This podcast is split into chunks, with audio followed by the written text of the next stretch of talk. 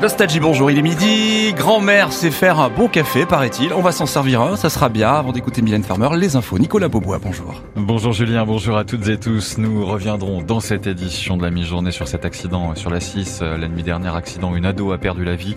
Euh, il sera question aussi de ce drame dans la Manche. Une enfant est décédée dans le naufrage d'une embarcation. Et puis la météo, huit départements désormais concernés par des vigilances encore perturbées cet après-midi.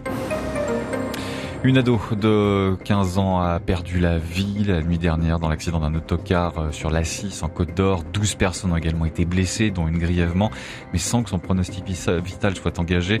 Le chauffeur de l'autocar qui conduisait euh, des enfants en colonie de vacances dans les Hautes-Alpes pense s'être assoupi, indique ce matin le parquet de Dijon, qui a également ouvert une enquête pour homicide involontaire et blessure involontaire. Nicole Belloubet, la ministre de l'Éducation euh, nationale et de la jeunesse, a sur X, anciennement Twitter, adressé toutes ses penser à la famille de l'ado disparu ainsi qu'aux blessés. Une fillette de 7 ans est décédée par noyade ce dimanche dans le canal de la dans le nord, alors qu'elle se trouvait sur une petite embarcation avec 15 autres migrants, dont sa famille. Embarcation qui a chaviré, annonce la préfecture du Nord. Une embarcation pas dimensionnée pour supporter autant de personnes, selon la préfecture. Les représentants du Hamas, du Qatar et des États-Unis se retrouvent au Caire en Égypte aujourd'hui pour entamer un nouveau cycle de négociations en vue d'une trêve dans la bande de Gaza. Et ce matin, un haut responsable du Hamas a déclaré qu'une trêve était possible d'ici 24-48 heures si Israël acceptait les demandes du mouvement islamiste palestinien, à savoir le retour dans le nord de Gaza des Palestiniens déplacés et une augmentation de l'aide humanitaire.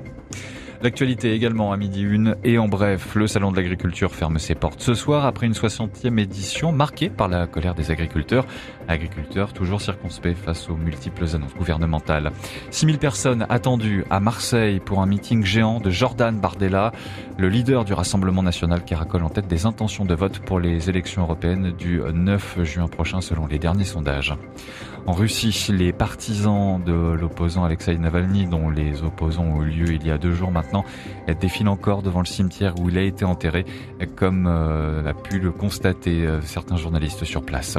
Suite ce dimanche de la 24e journée de Ligue 1 de football, avec euh, notamment à 20h45 Lyon face à Lens.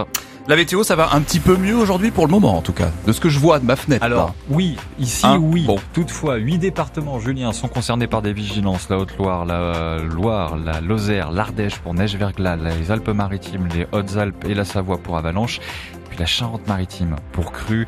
Cet après-midi, des éclaircies vont faire leur retour par le nord-ouest, mais le ciel restera chargé des Pyrénées au nord-est avec de la pluie.